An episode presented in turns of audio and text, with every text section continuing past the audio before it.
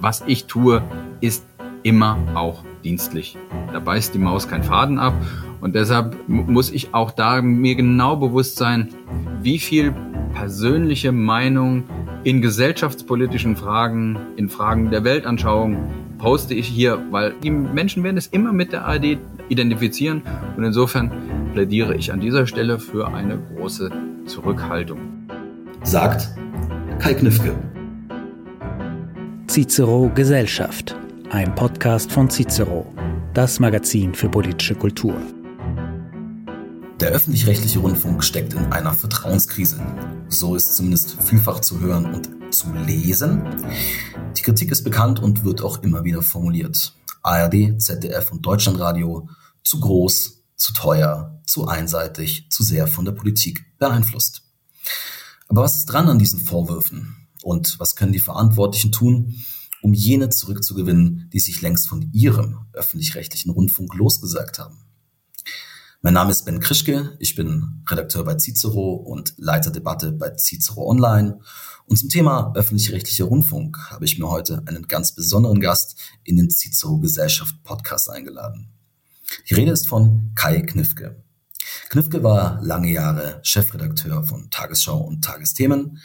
Seit 2019 ist er Intendant des SWR und seit mittlerweile gut drei Monaten ARD-Vorsitzender. Mit Knifke möchte ich heute sprechen über den Stand der Dinge bei der ARD, darüber, was man gelernt hat aus dem RBB-Skandal und wohin die Reise eigentlich gehen soll. Vor allem aber auch zu der Frage, wofür brauchen wir heutzutage eigentlich noch eine ARD? Und ich sage herzlich willkommen im Cicero Gesellschaft Podcast, Kai Knifke. Hallo, Herr Krischke. Herr Knifke, Sie sind jetzt seit drei Monaten ARD-Vorsitzender und zumindest nach meiner Wahrnehmung auch durchaus präsent. Sie geben viele Interviews. Sie haben neulich ähm, diskutiert im Medienmagazin ZAP über die Zukunft des öffentlichen rechtlichen Rundfunks und auch den Status quo. Ähm, freue mich sehr, dass Sie heute hier bei uns bei Cicero sind. Ähm, schon auch vor dem Hintergrund, dass ich sage, ähm, wir sind ja jetzt auch nicht dafür bekannt, dass wir nur Lobeshymnen singen würden auf den öffentlich-rechtlichen Rundfunk und dass sie bereit sind, trotzdem mit uns zu sprechen und die ein oder andere kritische Frage auch zu beantworten, hoffe ich. Jetzt so, Sie sind ja ohnehin kein Unbekannter im ARD-Kosmos und darüber hinaus, aber wie fühlt sich das denn für Sie an, jetzt sozusagen das Gesicht der ARD zu sein? Ich hoffe, dass ich nicht das Gesicht werde, aber die Stimme der ARD, das bin ich im Moment schon. Das ist mir sehr bewusst. Damit ist eine große Verantwortung verbunden und ich versuche mich jeden Tag dieser Verantwortung zu stellen und sie auch angemessen wahrzunehmen. Das merkt man schon und es gilt deshalb auch die Worte noch sorgsamer zu wägen, als das sonst der Fall ist. Wobei mir das gelegentlich tatsächlich schwerfällt, muss ich offen zugeben. Ich neige eher dazu, so zu reden, wie mir der Schnabel gewachsen ist, womit ich mir nicht immer nur Freunde gemacht habe. Das heißt, Sie sind äh, schon durchaus auch ein streitlustiger Mensch. Ach, streitlustig bin ich nicht. Ich bin, ich freue mich immer, wenn wir ein bisschen Wärme auch untereinander spüren, wenn wir harmonisch miteinander umgehen. Aber ich glaube, ich stehe für klare Positionen, ich stehe für eine klare Vorstellung von Qualitätsjournalismus und dafür bin ich dann, wenn es sein muss, auch bereit zu streiten. Sind Sie denn auch äh, bereit oder willens, dann hier und da vielleicht als Blitzableiter zu fungieren für alles, was so an Kritik über die ARD und den öffentlich-rechtlichen Rundfunk insgesamt reinbricht? Das ist Teil der Jobbeschreibung. Ja, die, die, diese Funktion habe ich auch.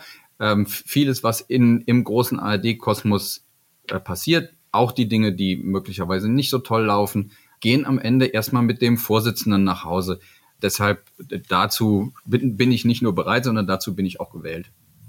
Dann machen wir doch mal eine Bestandsaufnahme. Wo steht denn die ARD im Jahr 2023 oder März 2023? Was läuft gut, was läuft noch nicht so gut? Was wirklich gut läuft, ist, ähm, dass wir Ende letzten Jahres einen Aufbruchsgeist an den Tag gelegt haben, weil wir gemerkt haben, die ARD muss sich verändern. Ähm, und zwar an zwei Punkten. Wir haben einmal resultierend aus der Krise, äh, die im letzten Jahr ausgelöst wurde durch den RBB, glaube ich, sehr, sehr schnell für ARD-Verhältnisse super schnell Konsequenzen gezogen, dass wir gesagt haben, Wir müssen arbeiten daran, dass wir äh, unsere Compliance-Regeln äh, standardisieren, schärfen, dass wir die Brandschutzmauern gegen Fehlverhalten höher ziehen, dicker machen. Äh, das haben wir gemacht. Wir haben, glaube ich, uns äh, ist uns gelungen, neue Transparenzregeln zu geben, weil auch das ist eine Konsequenz. Wir müssen nochmal transparenter machen, was wir da so tun und nach welchen äh, Kriterien wir spielen und auch wie, wie die wirtschaftlichen Dinge geregelt sind. Und wir haben unseren Beitrag dazu geleistet, dass unsere Aufsicht gestärkt wird. Das haben wir nicht selbst in der Hand, aber wir haben da diesen Prozess ähm, intensiv unterstützt. Und insofern war das der erste Schritt. Und der, das war uns aber klar, das ist eigentlich selbstverständlich. Mensch, die Leute können doch von uns erwarten, dass wir uns an Spielregeln halten, dass wir ein vernünftiges Verhalten an den Tag legen. Darüber hinaus haben wir gesagt, wir müssen strukturell unsere ARD reformieren. Und dazu sind alle Intendantinnen und Intendanten äh, nicht nur bereit, sondern haben gesagt, wir sind nicht nur bereit, sondern wir wollen das jetzt auch. Wir wollen eine ARD schaffen, die steht für Qualitätsjournalismus, die steht für Wirtschaftlichkeit und die steht dafür, dass wir am gesellschaftlichen Zusammenhalt und an einer lebendigen Demokratie arbeiten und unseren Beitrag dazu leisten. Ist es denn möglich bei so einem großen Apparat mit diesen verschiedenen Räten, die es gibt, mit den verschiedenen Strukturen, die eben auch gewachsen sind? Also Sie können ja quasi als ARD-Vorsitzender ja auch nicht überall reingucken, was hinter den Kulissen so passiert. Für mich klingt das nach einer gigantischen Herausforderung, da sozusagen, ja, würden Sie von einer Strukturreform sprechen? Ja, würde ich. Ich glaube, es ist wahrscheinlich die größte Reform innerhalb der ARD, ähm, die, die es bislang gegeben hat. Weil wir Dinge tun, für die es kein Vorbild gibt. Ich habe das mal einen Paradigmenwechsel genannt. Dass wir uns Arbeit teilen auf journalistischen Themenfeldern. Ähm, das hat keine Tradition. Dass wir sagen, äh, wir kommen weg vom jeder macht alles zu einem jeder macht nur noch das, was er wirklich am besten kann, was in der Gemeinschaft gebraucht wird. Und da haben wir jetzt ähm, ein, ein paar Themenfelder uns ausgesucht, wo wir das exemplarisch jetzt mal durchexerzieren wollen. Und das wird das sollte auf jeden Fall meiner Meinung nach die Blaupause sein für weitere Aktivitäten in der Richtung, für weitere Themenfelder. Aber das ist nur das eine. Wir haben uns vor allen Dingen gemeinsam in die Hand versprochen, auch wenn die Zeiten wirtschaftlich schwieriger werden, wir werden investieren in die Zukunft. Wir werden alles dafür tun, damit wir den Menschen ein Begleiter bleiben, auch den Menschen, die uns nicht mehr linear nutzen, also nicht mehr vorm Fernseher sitzen oder unsere Radioprogramme hören, sondern die das Zeit, nicht nur zeitversetzt haben, sondern eben auch in anderen Darreichungsformen äh, haben wollen. Auch für die Menschen werden wir da sein und das ist eine riesen Kraftanstrengung. Und nochmal, das haben wir uns in die Hand versprochen. Wir ziehen das durch, auch wenn die wirtschaftlichen Rahmenbedingungen schwieriger werden. Und das ist etwas, was mir sehr, sehr viel Mut macht. Nicht nur der, dieser Team Spirit, sondern auch, auch die, die gemeinsame Überzeugung, wo geht's hin? Wofür machen wir das? Und das sind die, äh, sind die großen Ziele, die ich genannt habe, gesellschaftlicher Zusammenhalt und Stärkung oder den Brennstoff liefern für lebendige Demokratie. Wie schwer kann denn eine wirtschaftliche Situation sein mit über 8 Milliarden Euro jährlich?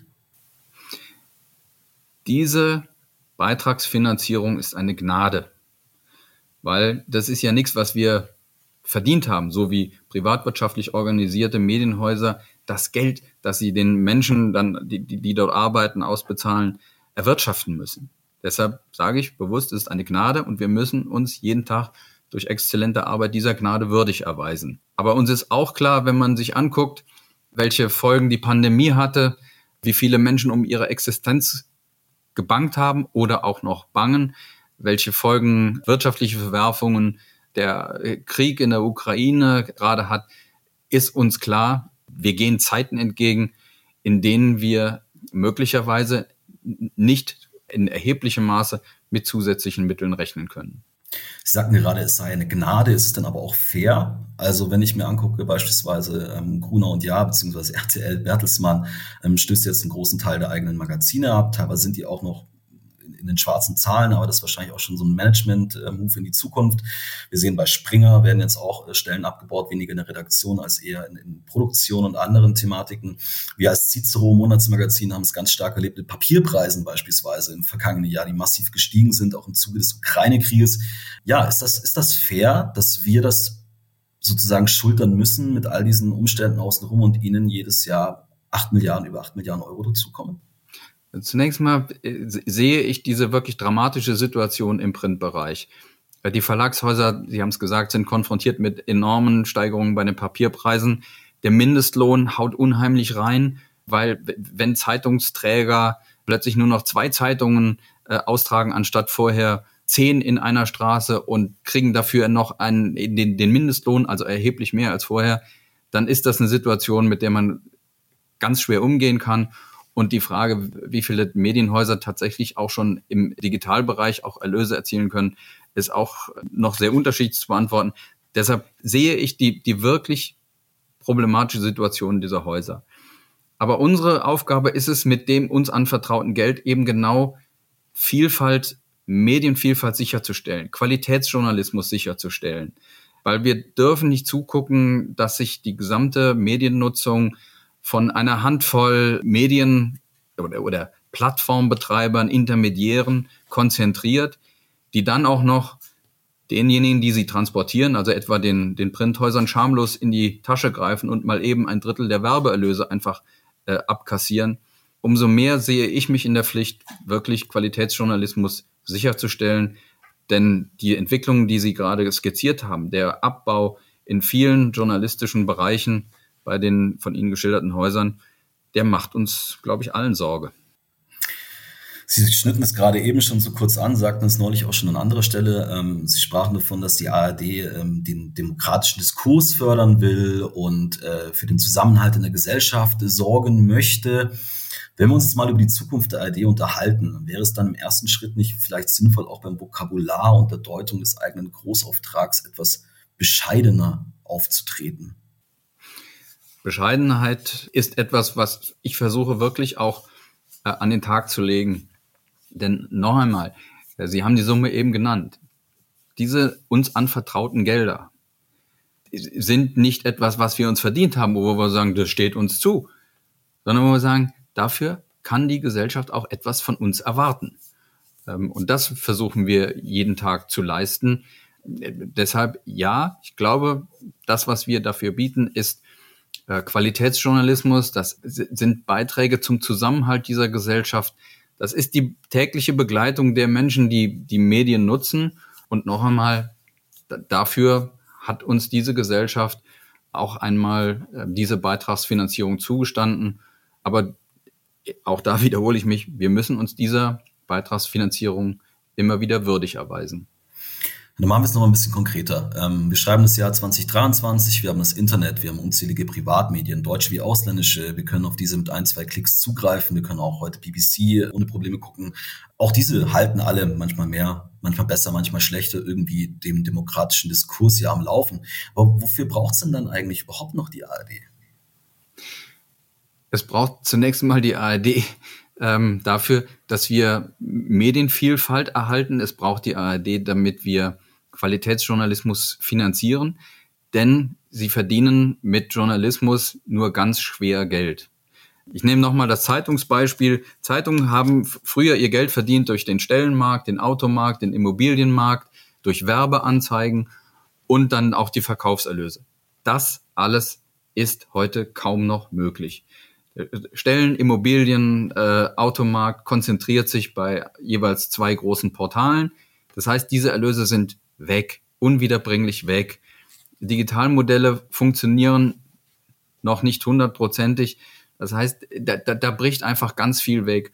Und Sie, Sie haben es gerade geschildert, ganz viele Pressehäuser, auch hier im Südwesten, stehen vor der Wahl, wo versuchen wir jetzt zu kürzen. Und das geht leider hier und da auf Kosten des Journalismus. Das werfe ich denen nicht vor, sondern das ist einfach wahrscheinlich unumgänglich. Und genau deshalb braucht es eine, eine gesellschaftlich finanzierte, einen Qualitätsmedienanbieter. Und das kann die ARD sein oder das will, das muss die ARD sein. Das ist das, was die Menschen von uns erwarten. Insofern hielte ich jetzt einen Abbau bei öffentlich-rechtlichem Journalismus für den gesellschaftlichen Zusammenhalt für, für einen schwierigen Weg. Wenn Sie von Medienvielfalt sprechen, gehört aber natürlich schon auch zur Wahrheit dazu, dass Sie ja als ARD, also als äh, gebührenfinanziertes Medium, auch ganz stark in den vergangenen Jahren in Bereiche vorgedrungen sind, die eigentlich klassische Privatmedienbereiche sind. Also anders formuliert, es gab früher einen guten Grund, warum die ARD keine Zeitung herausgegeben hat, sondern und das hat die Frankfurter getan, das hat die SZ getan. Heute haben sie mit tagesschau.de zig Podcasts und anderen YouTube-Kanälen bespielen sie eigentlich die Felder, die ganz klassisch hätte ich jetzt gesagt, sozusagen für die Privatmedien reserviert sind, weil genau dort ja die Geschäftsmodelle der Zukunft unter Umständen warten. Und da frage ich mich, wenn Sie für Medienvielfalt sind, warum graben Sie dann der Medienvielfalt sozusagen den Boden ab?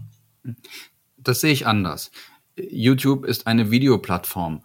Und äh, wenn die Tagesschau dort nicht präsent wäre, dann hätte ich in meiner früheren Funktion als Chefredakteur der Tagesschau gesagt, dann machen wir was falsch.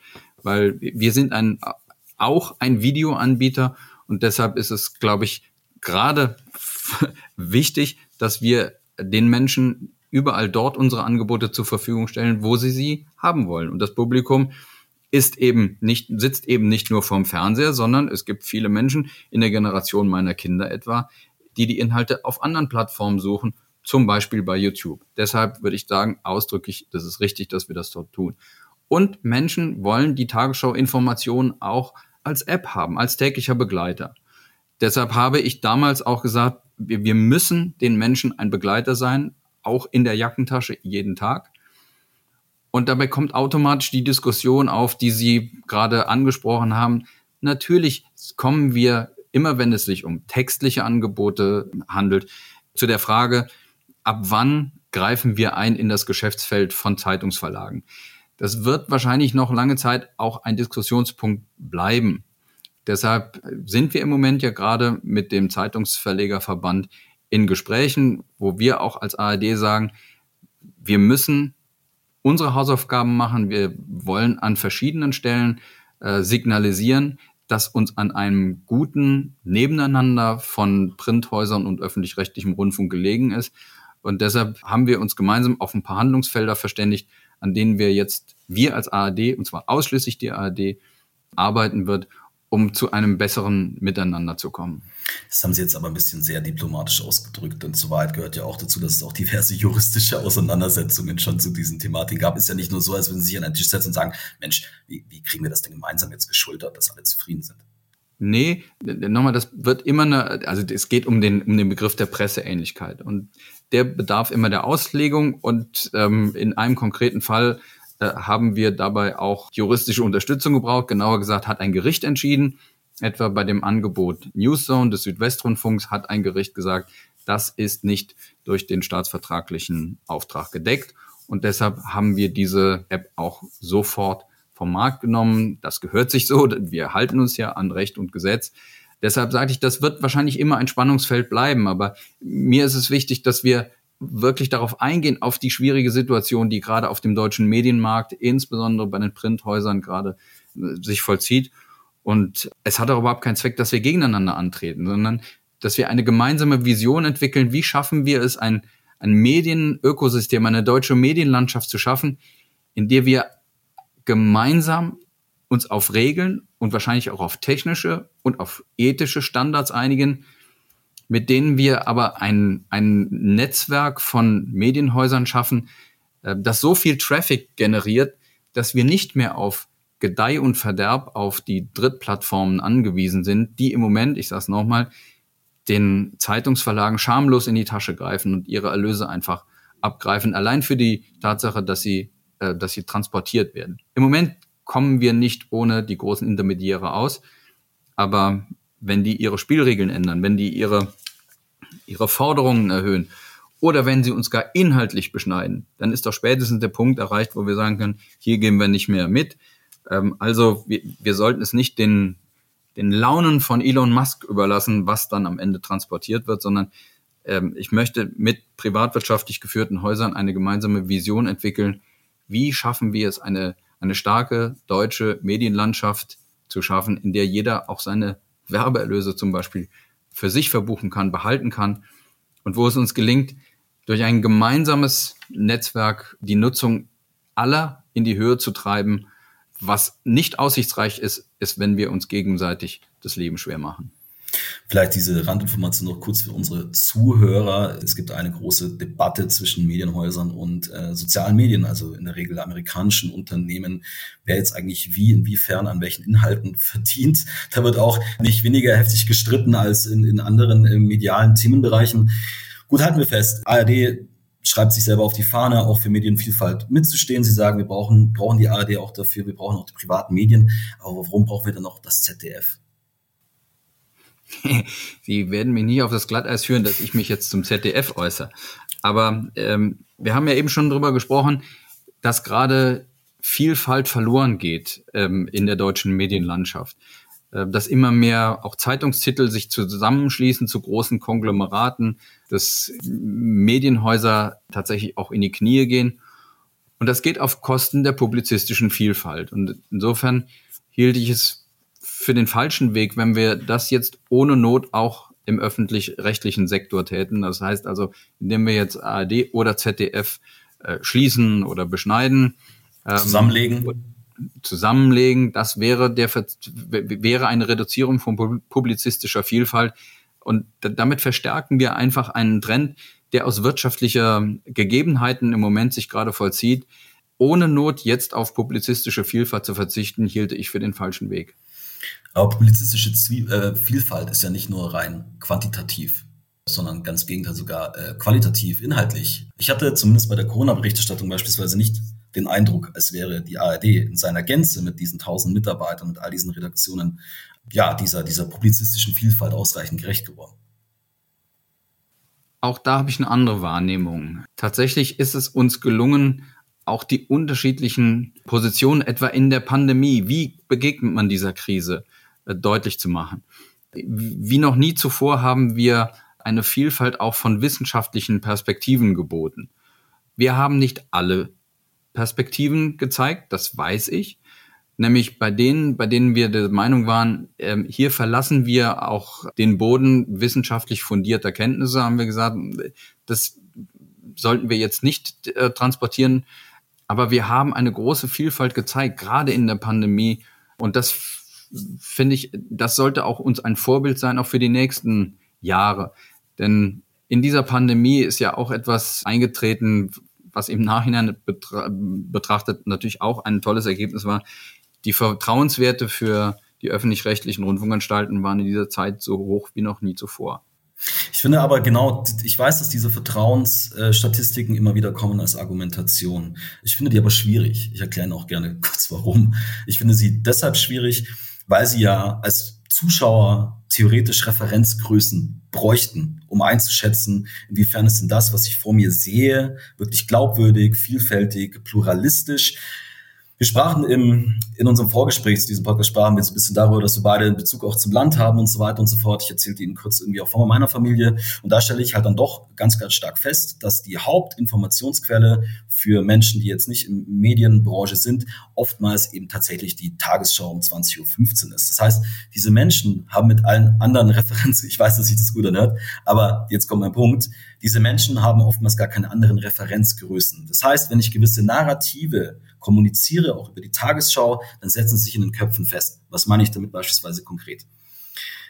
Ich meine beispielsweise konkrete Narrativ der Pandemie der Ungeimpften, ja, der in der Corona-Berichterstattung auch in der Tagesschau und in Tagesthemen immer mal wieder zumindest bedient wurde.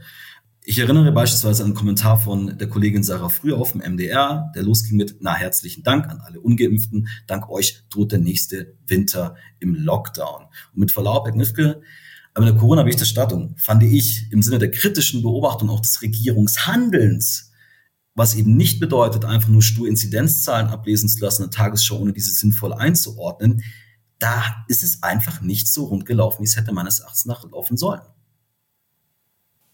Auch für uns war die Pandemie ein neues Phänomen. Trotzdem ist ein Phänomen, glaube ich, darf man nicht unterschätzen. Äh, was machen insbesondere Nachrichten in diesen Zeiten? Sie bilden auch oder insbesondere Regierungshandeln ab, weil die, die Ministerpräsidentinnen, Ministerpräsidenten erlassen dann eben die Pressekonferenz eines Ministerpräsidenten übertragen, indem der gerade sagt, welche Regeln gelten ab morgen in diesem Land. Machen wir uns die Position dann nicht zu eigen.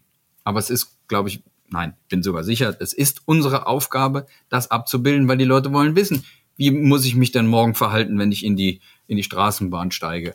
Insofern ist das immer ein Stück auch Wahrnehmung gewesen, wenn man Regierungshandeln abbildet. Gerade wenn es um unangenehme Maßnahmen geht, äh, werden wir gelegentlich von Leuten auch damit identifiziert. Das ist einfach der Unterschied zwischen dem Berichterstatter und dem Berichterstattungsgegenstand. Das darf man nicht in einen Topf werfen. Und das Beispiel, das Sie genannt haben, das war ein Kommentar. Und in dem Kommentar sind die Menschen, die, die diesen Kommentar sprechen, frei. Dieser Kommentar ist ja nicht dafür da, dass die Leute den auswendig lernen und dann genauso denken, sondern im Gegenteil. Es dient ja auch dazu, dass man genau auch vielleicht in der Abgrenzung oder im Widerspruch zu dieser Meinung seine eigene Meinung bildet. Und dann, äh, glaube ich, hat ein Kommentar auch seinen Platz, so wie er jeden Tag auf der Seite 1 der FAZ seinen Platz hat, die auf der Seite 4 der Süddeutschen Zeitung.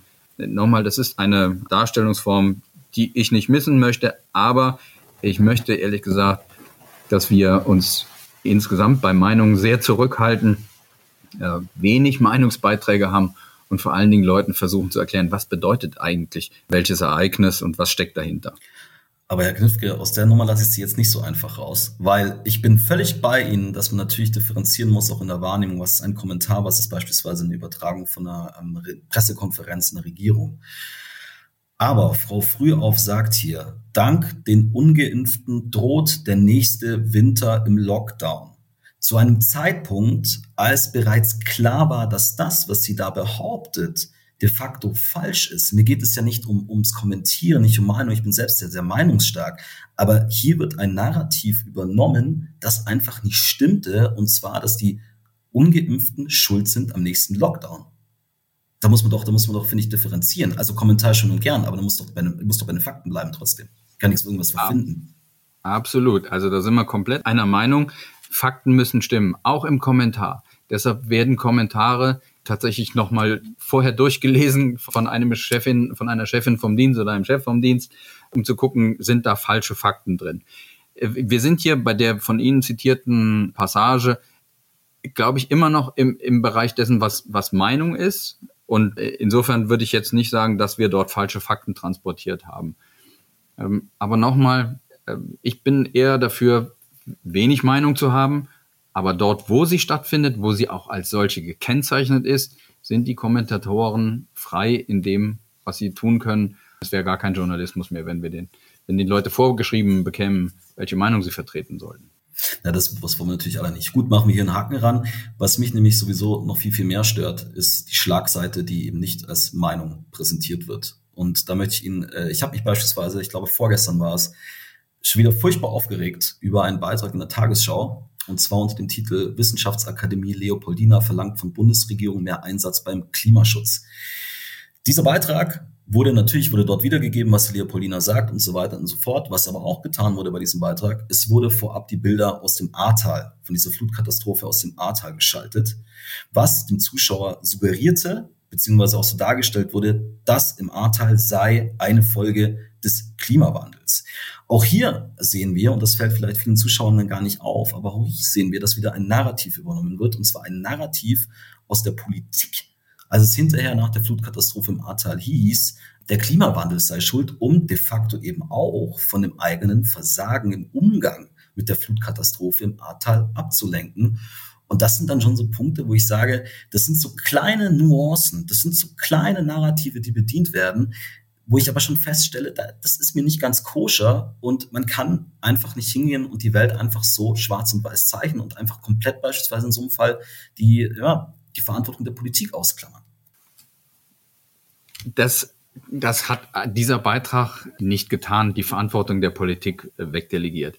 Also erstens mal, äh, die Ahrtal-Katastrophe hat sehr viel zu tun mit den topografischen Besonderheiten im Ahrtal, hat sehr viel zu tun mit, äh, mit der Art und Weise, wie dort Brücken gebaut sind, wie dort sich Wasser aufstauen kann. Das hat sehr viel damit zu tun. Aber das Phänomen Starkregenereignisse und die dramatische Zunahme von Starkregenereignissen ist Folge des Klimawandels. Da bin ich komplett klar und das finde ich, das darf man dann auch, dieses Beispiel auch anführen. Nochmal, das Ausmaß der Katastrophe äh, äh hat sehr viel mit topografischen Gegebenheiten zu tun. Ich kenne mich da aus, ich bin da groß geworden in der Eifel.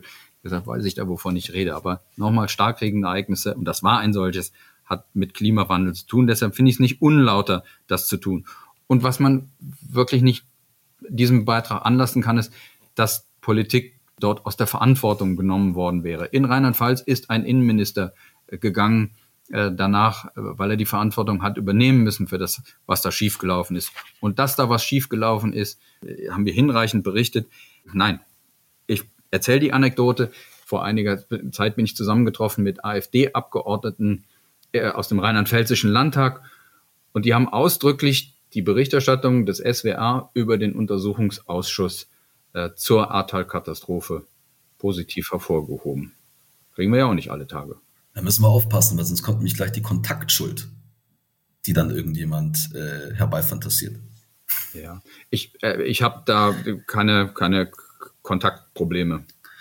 Wie bewerten Sie denn derzeit die ARD-Berichterstattung zum Ukraine-Krieg? Es gab ja am Anfang eine ganz große Aufregung, weil die ARD ich drücke es jetzt mal ein bisschen salopp aus, es nicht gebacken bekommen hat, äh, direkt nach dem Überfall der Russen äh, auf das Nachbarland äh, ein Team in die Ukraine zu schicken und dann über mehrere Wochen angewiesen war auf Reporter anderer Medien, auch unser Cicero-Chefreporter, um mal Werbung in eigener Sache zu machen, Moritz Gartmann wurde da im Öffentlich-Rechtlichen interviewt. Ähm, was haben Sie denn aus diesem diesem Punkt und auch aus dieser Diskussion darüber gelernt? Das sind ja mehrere Aspekte. Das hat was mit Struktur zu tun, mit Schnelligkeit zu tun.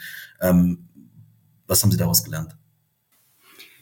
Es sagt sich immer so leicht, ja, schickt doch da einfach mal Leute rein. Ähm, wir, wir, reden über, darüber, dass wir Verantwortung übernehmen, auch für Menschenleben. Und ich sage es jetzt mal sehr hart, wenn dann der erste von unseren Leuten horizontal zurückkommt, dann will ich mir nicht vorstellen, wie die Diskussionen dann verlaufen. Insofern, wir, wir übernehmen da Verantwortung für Menschenleben. Und deshalb gilt für mich an der Stelle auch, wenn wir dann nicht die Ersten sind, und möglicherweise nicht als die mutigsten gelten, dann ist das so, dann ist das aber auch ein Stück weit Ausdruck der Fürsorge für unsere Menschen.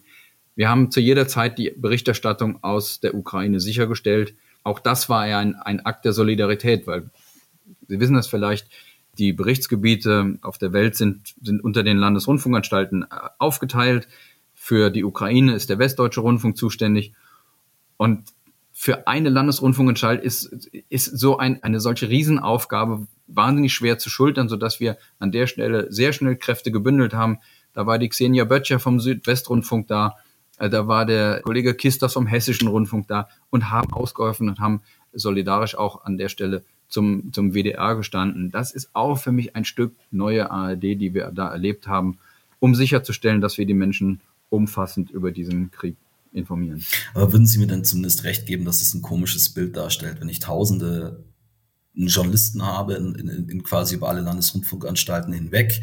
Ähm, Cicero hat acht feste Redakteure, einer davon war in der Ukraine von Anfang an, dass ich bei acht oder bei wie viel tausend, vielleicht können Sie mir kurz sagen, wie viele Journalisten arbeiten beim öffentlich-rechtlichen Rundfunk bei der ARD derzeit? 8000?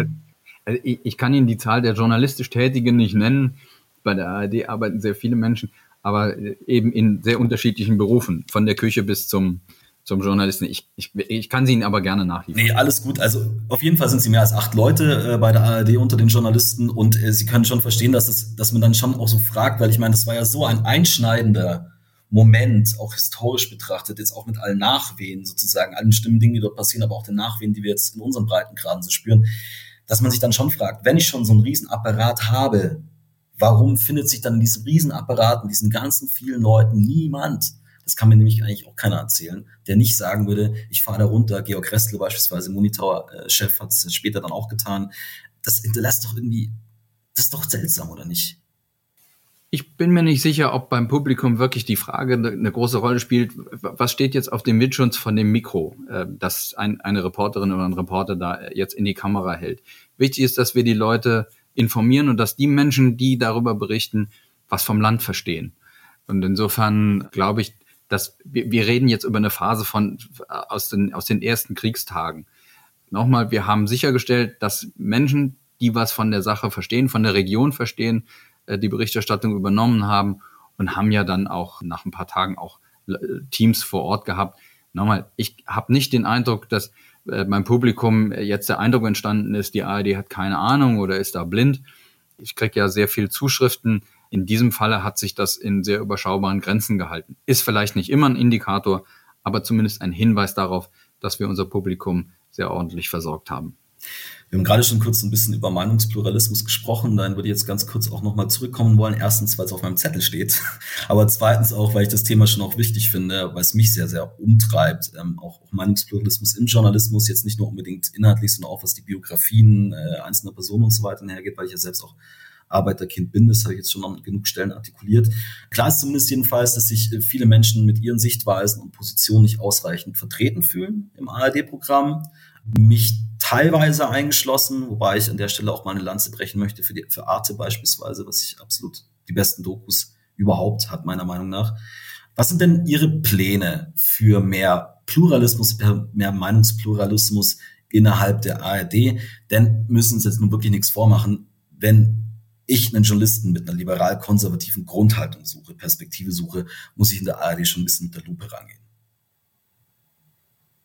Glaube ich gar nicht. Ich will erst nochmal auf diese Wahrnehmung eingehen, dass wir nicht so, so pluralistisch sind, wie das in der Gesellschaft äh, tatsächlich vorhanden ist. Punkt eins ist, dass Meinung wirklich nur auf ganz kleinen, ausgesuchten Flächen stattfindet. Nämlich da, wo Meinung dran steht oder wo Kommentar stattfindet. Das ist wahrscheinlich weniger als ein Prozent unseres Gesamtangebots, äh, egal ob online, im Fernsehen oder, oder im Radio.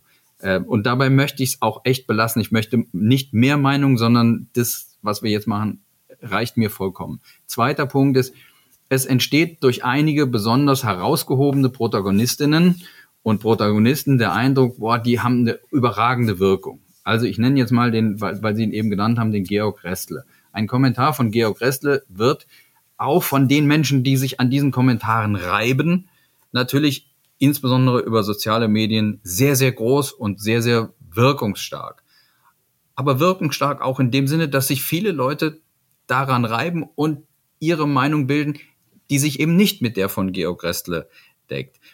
Die haben wesentlich mehr Potenzial als ein Kommentar, wie ich ihn gestern Abend zum Beispiel in den Tagesthemen gehört habe. Dort hat Kerstin Palzer vom Mitteldeutschen Rundfunk kommentiert, lasst die Atomkraftwerke noch Jahre weiter laufen. Auch diese Meinung wird nicht allen gefallen. Aber es wird Menschen geben, die sich nach diesem Kommentar mit der Frage auseinandersetzen, ist es fürs Klima nicht vielleicht besser, wenn wir die Mühlen echt noch ein bisschen laufen lassen oder sogar noch ein paar Jahre laufen lassen? Äh, auch in der Abgrenzung von einem Kommentar erfolgt Meinungsbildung. Das bedeutet nicht, dass wir den Leuten vorschreiben, ihr sollt dieser Meinung sein, sondern wir zeigen unterschiedliche Perspektiven auf. Das finde ich gelingt uns, gelingt uns ganz gut. Insofern teile ich nicht den Befund, dass es da irgendwie eine Schlagseite gibt. Ja, also man kann sich ja auch, Sie sagten gerade ein Prozent ungefähr Meinung, aber das ist mir dann auch schon wieder, ehrlich gesagt, ein bisschen zu einfach.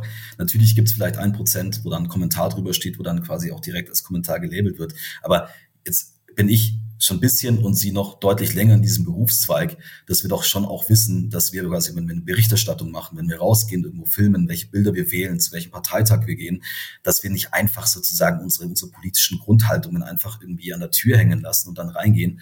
Und das ist, glaube ich, das ist, glaube ich, eher das, was, was mich stört und was, glaube ich, auch viele Leute stört, dass es halt immer wieder zumindest der Eindruck entsteht, ähm, ich sprach gerade über die Ahrtal-Nummer, immer wieder der Eindruck entsteht, dass auch bei den auf den ersten Blick betrachtet objektiven Beiträgen es doch gewisse Schlagzeilen, Schlagseiten gibt. Es hat dann was mit dem Wording zu tun. Es hat was mit Begriffen wie umstritten zu tun, die komischerweise ja nie fallen, wenn es um, um links, linke oder grüne geht, sondern meist um konservative und liberale.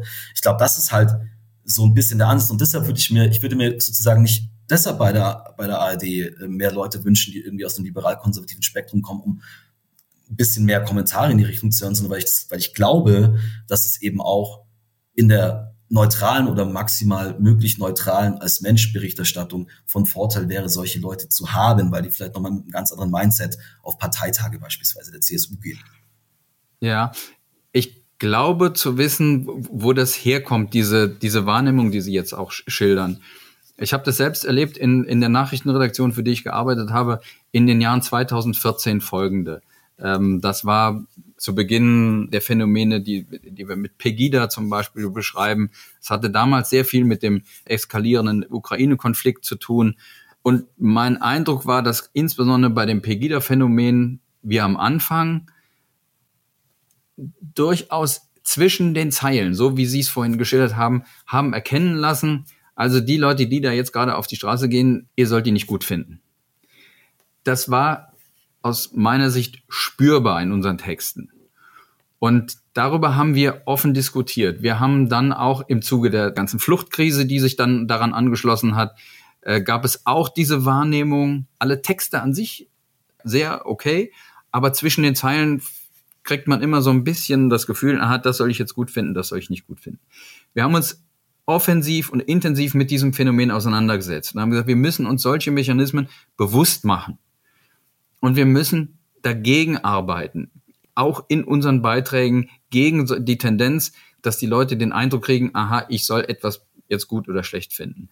Und ich finde, dass wir in diesen Jahren seitdem wirklich gelernt haben, mit dem Phänomen umzugehen.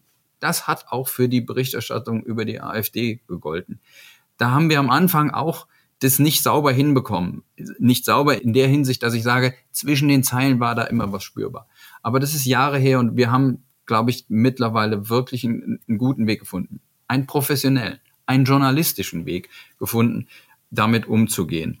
Aber Entschuldigung, wenn ich Sie da kurz unterbreche. Aber in der Corona, in der Corona-Berichterstattung über die Corona-Demonstrationen beispielsweise waren noch genau dieselben Effekte wiedersehbar. Man hat sich, ich sagte das schon äh, bei Ihren Kollegen von im ZDF bei 13 Fragen, man hat sich pardon für den Ausdruck, von 100 Meter schon den größten Vollidiot rausgesucht, ist auf den mit der Kamera drauf marschiert und der stand dann irgendwie exemplarisch für irgendwie ein total heterogenes Milieu, wo auch sehr, sehr, natürlich waren da irgendwelche komischen Leute dabei und auch, auch, auch Neonazis und was weiß ich, aber auch ganz, ganz sehr, sehr viele Leute, die berechtigte Sorge hatten anhand der Maßnahmen. Und trotzdem waren die Bilder immer wieder die, dass der Bekloppte in Großformat gezeigt wurde. Ich würde Ihnen gerne eine Dokumentation des SWR zeigen, die ist aus der Hochphase der Pandemie. Die hat einer unserer Kollegen aus der Rechtsredaktion in Karlsruhe gemacht. Und der ist komplett unbefangen in all diese Demonstrationen gegangen. Und das war für mich ein Paradebeispiel von gutem Journalismus. Da hat der Filmtext ganz wenig nur gemacht. Und man kann diesem Film auch nicht vorwerfen, er habe da jetzt irgendwelche Aluhutträger gesucht, sondern er hat die Menschen zu Wort kommen lassen mit ihren Sorgen, mit ihren Überzeugungen, äh, mit ihren Meinungen und hat sie nebeneinander stehen lassen.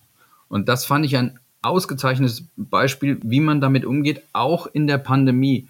Auch wenn man bei manchen Dingen, wenn, wenn viel, bei denen viele Menschen den Kopf schütteln. Aber es hat, glaube ich, sehr gut funktioniert, die Motivation dieser Menschen, auch die Ängste dieser Menschen deutlich zu machen. Und insofern, das ist Journalismus, wie, wie ich ihn mir vorstelle glaube, dass uns das auch zunehmend gelingt. Pandemie war ein neues Phänomen, war auch ein neues Phänomen für uns. Genauso wie wir jetzt auch im Ukraine-Krieg uns journalistisch genau überlegen müssen, wie sieht denn Kriegsberichterstattung, unparteiische Kriegsberichterstattung aus? Wie, wie, wie sieht denn eigentlich eine, eine, eine Berichterstattung über Waffenlieferungen aus? Wir hatten, gestern hatte ich ein äh, Gespräch mit den, mit den Spitzenvertretern von äh, der, der evangelischen Kirche und der, und der deutschen Bisch Bischofskonferenz, wo wir uns auch über solche ethischen Fragen ausgetauscht haben. Weil wir beide haben, mussten uns die Frage stellen, wie gehen wir denn eigentlich damit um, dass wir jetzt irgendwie äh, munter Waffen liefern? Auch da muss es uns gelingen, vorurteilsfrei, unabhängig und ohne inhaltlich Positionen oder Meinungen zu transportieren, äh, darüber zu berichten. Das sind Dinge, das wird in den nächsten Jahren bei zunehmenden Herausforderungen auch weiterhin auf uns zukommen. Umso mehr ist es mir ein Herzensanliegen, dass wir über die Zukunft des Journalismus weiter diskutieren. Darf ich Sie hier beim Wort nehmen, dass Sie weiter daran arbeiten, die Mission oder die, die Botschaften zwischen den Zeilen möglichst aus der Berichterstattung zu entfernen? Ja, ich finde, das ist uns gut gelungen. Ich finde, dass wir sehr professionell mittlerweile umgehen, aber neue Phänomene, stellen auch jeweils für Journalismus neue Herausforderungen dar. Habe das gesagt, 2014 Pegida, 2015, 16 Fluchtkrise, jetzt Ukraine-Krieg, Pandemie. Das sind neue Herausforderungen, wo sich guter Journalismus auch bewähren muss. Äh, und nochmal, ich habe den Eindruck, dass die Kolleginnen und Kollegen in der ARD äh, echt einen, super Job machen. In Ordnung. Ähm, Sie sprachen gerade noch, ähm, ich habe es befürchtet, ich habe es Ihnen im Vorgespräch schon gesagt, ich hätte noch, ich habe so viele Themen, mit, über die ich mit Ihnen gerne sprechen will. Vielleicht machen wir noch zwei, wenn Sie, wenn Sie Ihre Zeit noch zulässt. Ähm, Sie, wir sprachen gerade schon über Georg Restle, ich könnte auch noch so ein paar andere Namen nennen, Nicole Diekmann, Georgine Kellermann. Es gibt jedenfalls zig feste und freie Mitarbeiter, die doch sich sehr exponieren, sage ich mal, auf Twitter und in sozialen Medien. Ich habe mal nachgeguckt bei Ihnen. Ihr letzter Tweet war im Oktober 2022. Zwei Fragen hierzu. Erstens, was halten Sie eigentlich davon, wenn mit dem Label ARD Leute so offen ihre Meinung sagen in sozialen Medien? Also zunächst mal ist das ein freies Land und die ARD ist ein freier Medienverbund. Dort können wir und wollen wir auch nicht den Menschen vorschreiben, was sie zu in, als Privatperson zu tun und zu lassen haben. Moment. aber ich weiß, es ist immer dieses Argument Privatperson. Aber die, die Leute folgen ja nicht Georg Restle auf Twitter, weil er so gut kocht, sondern weil er nun mal bei der ARD ist Monitorchef. Georgine Kellermann das Gleiche. Also, ne, also entweder ich. Deshalb kommt jetzt Punkt zwei. Okay. Deshalb sorry. kommt Punkt zwei. Jeder, jeder, der äh, eine exponierte Stelle in der ARD wahrnimmt.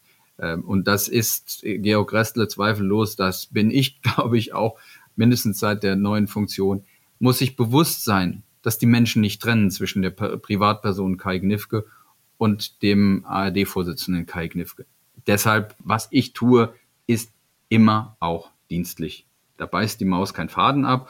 Und deshalb muss ich auch da mir genau bewusst sein, wie viel persönliche Meinung in gesellschaftspolitischen Fragen, in Fragen der Weltanschauung poste ich hier, weil die Menschen werden es immer mit der ARD identifizieren und insofern plädiere ich an dieser Stelle für eine große Zurückhaltung. Sagen wir mal, gerade in weltanschaulichen Fragen, etwa auch in religiösen Fragen, in moralischen Fragen, in tagespolitischen Fragen, sollte jeder, der eine exponierte Stelle in der ARD wahrnimmt, eine gewisse Zurückhaltung auferlegen. Das finde ich doch eigentlich ein relativ, relativ klares Wort. Ich sagte es gerade schon, Sie haben das letzte Mal ähm, getwittert im Oktober 2022. Haben Sie sich gedacht, jetzt werde ich bald ARD-Vorsitzender, ich nutze jetzt die Gelegenheit und steige aus diesem Moloch der Verkürzungen und Etikettierungen aus, schon für mein Seelenheil? Nein, ich bin jetzt eher äh, aktiv auf einer anderen äh, Plattform, bei der ich den Eindruck habe, es folgt nicht den Launen des neuen CEO. Ah ja. Ähm, Die Nummer. Und, ja, ja. Meine Aufgabe als AD-Vorsitzender ist es auch zu kommunizieren. Und das tue ich eben auch. Ich tue es bei LinkedIn, kann ich ja sagen, wissen vielleicht auch die einen oder anderen. Und habe hab meine Aktivitäten bei Twitter zurückgefahren, habe meinen Twitter-Account nicht gelöscht, also so ist jetzt auch nicht. Naja, immerhin haben sie sich dafür keinen Gratisapplaus abgeholt, dass sie so mutig sind, jetzt nicht mehr zu twittern. Was ich aber eine Sache möchte ich dann schon bei der Frage jetzt, weil das habe ich bis heute noch nicht ganz verstanden. Leute ziehen sich von Twitter zurück wegen Elon Musk, aber dass ByteDance hinter TikTok steckt, also ein chinesisches Unternehmen, das auch mit China zusammenhängt. Gleichzeitig ist man sehr, sehr stolz, dass, dass man als ARD so gut, als Tagesschau, glaube ich, besser gesagt, so gut auf TikTok funktioniert. Das geht sich für mich nicht ganz zusammen. Es ist äh, eine Gratwanderung. Wenn wir jetzt den Anspruch haben, unser Publikum zu versorgen, und zwar die jungen Menschen wie die alten Menschen, dann müssen wir dort sein, wo die Menschen Medien nutzen wollen. Und das ist gerade in einer bestimmten Generation bei TikTok der Fall. Deshalb ist es äh, aus meiner Sicht im Moment absolut richtig, unser Publikum auch dort zu versorgen. Aber, und jetzt beginnt, ist die andere Seite dieses schmalen Grats, wenn die irgendwann mal ihre Regeln ändern, wenn die chinesischen Väter und Mütter von, von TikTok irgendwann mal sagen, also China-kritische Posts, nee, die kommen bei uns nicht mehr vor, dann sind wir raus. Dann ist eine rote Linie erreicht. Oder wenn die möglicherweise anfangen und sagen, wir nehmen horrendes Geld dafür, dass wir eure Tagesschau-Inhalte transportieren, dann sind wir raus. Und auf diesen Zeitpunkt müssen wir vorbereitet sein. Und deshalb haben wir uns vorgenommen, dass wir sehr, sehr stark werden wollen mit unseren eigenen Plattformen, um auf diesen Zeitpunkt, wenn er denn kommt, vorbereitet zu sein. Deshalb wollen wir investieren, technologisch, aber auch inhaltlich in unsere Erstplattform. Das sind insbesondere die ARD Mediathek und die ARD Audiothek, um uns aus der Abhängigkeit ein Stück weit auch zu befreien. Gut, das äh, Argument lasse ich, lasse ich durchaus gelten, schon deshalb, weil sie ziehen sich ja nicht als ARD von Twitter zurück, sondern sie haben sich jetzt quasi als Person von Twitter zurückgezogen. Insofern habe ich das, habe ich das verstanden. Allerletztes Thema. Sie sind Mitglied der SPD. Ähm, warum sind Sie denn in die Partei eingetreten und wann war das denn? Also ich komme aus einer Familie, in der das eine gewisse Tradition hat. Mein Urgroßvater war, war Werftarbeiter in Danzig und war in der SPD. Mein Großvater war in der SPD, hat dann ähm, eine schwierige, hat, äh, ist verfolgt worden von den Nationalsozialisten. Meiner Großmutter haben, hat die Gestapo den Schädel eingeschlagen, weil sie Sozialdemokratin war. Und äh, mein Vater ist am Ende vom frühen DDR-Regime in den Knast gesteckt worden, weil er Sozialdemokrat war. Und ich hatte es Ihnen im Vorgespräch erzählt, als ich in die Eifel kam als, als Kind äh, sozialdemokratischer Eltern, war das auch nicht einfach. Und als mein Vater starb, als ich 21 Jahre alt war, habe ich irgendwie für mich beschlossen, diese Tradition setzt du fort, sich für ein Gemeinwesen einzusetzen. Das war dann an dem kurz nachdem Helmut Schmidt abgewählt worden ist, 1982. Dann bin ich in die SPD eingetreten, weil ich gesagt habe, ach, das ist eigentlich schade um den, um den Typ. Und deshalb ähm, hat mich das damals bewogen. Und bis heute fand ich das damals ziemlich gut, was Helmut Schmidt gemacht hat. Und das hat also insofern sehr ein, ein Stück weit nostalgische Gründe, traditionelle Gründe. Und ja, es hätte in der Zeit viele Anlässe gegeben, sich auch anderen Gruppierungen anzuschließen. Und wenn ich in eine andere Familie reingeboren würde, wäre ich wahrscheinlich auch ein guter Christdemokrat geworden. Aber so sind wir halt und am Ende ist das eher Ausdruck meines Konservativseins, dass ich dabei geblieben bin. Aber ich bin kein, kein aktives Mitglied, ich bin kein Aktivist. Ich würde mich nicht in Funktionen wählen lassen und ich mache auch keinen Lobbyismus für diese Partei. Das jedenfalls hat mir in 16 Jahren Tagesschau-Chefredaktion keiner vorgeworfen. Darauf bin ich auch stolz. Ich würde ja von mir selber behaupten, dass ich im tiefsten Herzen eigentlich ein enttäuschter Sozialdemokrat bin, weil eigentlich auch klassisch Arbeiterfamilie, immer SPD, alle gewählt. Ähm, leider kann ich mit der Partei heute nicht mehr so viel anfangen. Trotzdem die letzte Frage. Jetzt wirklich die letzte Frage. Die Zeit rennt uns davon. Schade. Ich hätte gerne noch ein bisschen weiter mit Ihnen gesprochen. Aber wir haben jetzt äh, ein Jahr Ampelregierung gerade gehabt. Jetzt sind Sie natürlich Intendant und nicht mehr ganz stark im Journalismus drin. Aber was wäre denn die Headline oder der Teaser eines Kommentars gewesen des Journalisten Kai Knifke zu einem Jahr Ampelregierung? Ui, das ist aus der Pistole geschossen. Echt schwer. Die, die, die Headline wäre gewesen, erstens kommt es anders und zweitens, als man denkt schönes Abschlusswort. Ich sage ähm, vielen Dank, Herr Knüffke, für dieses Gespräch, für diese Zeit, für die Diskussion. Und äh, mir, lieben Zuhörern, bleibt jetzt noch darauf hinzuweisen, dass Sie diesen und viele weitere Cicero-Podcasts jederzeit nachhören können auf cicero.de und auf allen gängigen Podcast-Plattformen. Ich bedanke mich, dass Sie hier waren, Herr Knüffke. Ich bedanke mich für Ihre Aufmerksamkeit, liebe Zuhörer. Bleiben Sie optimistisch. Ihr Ben Krischke. Cicero Gesellschaft ein Podcast von Cicero, das Magazin für politische Kultur.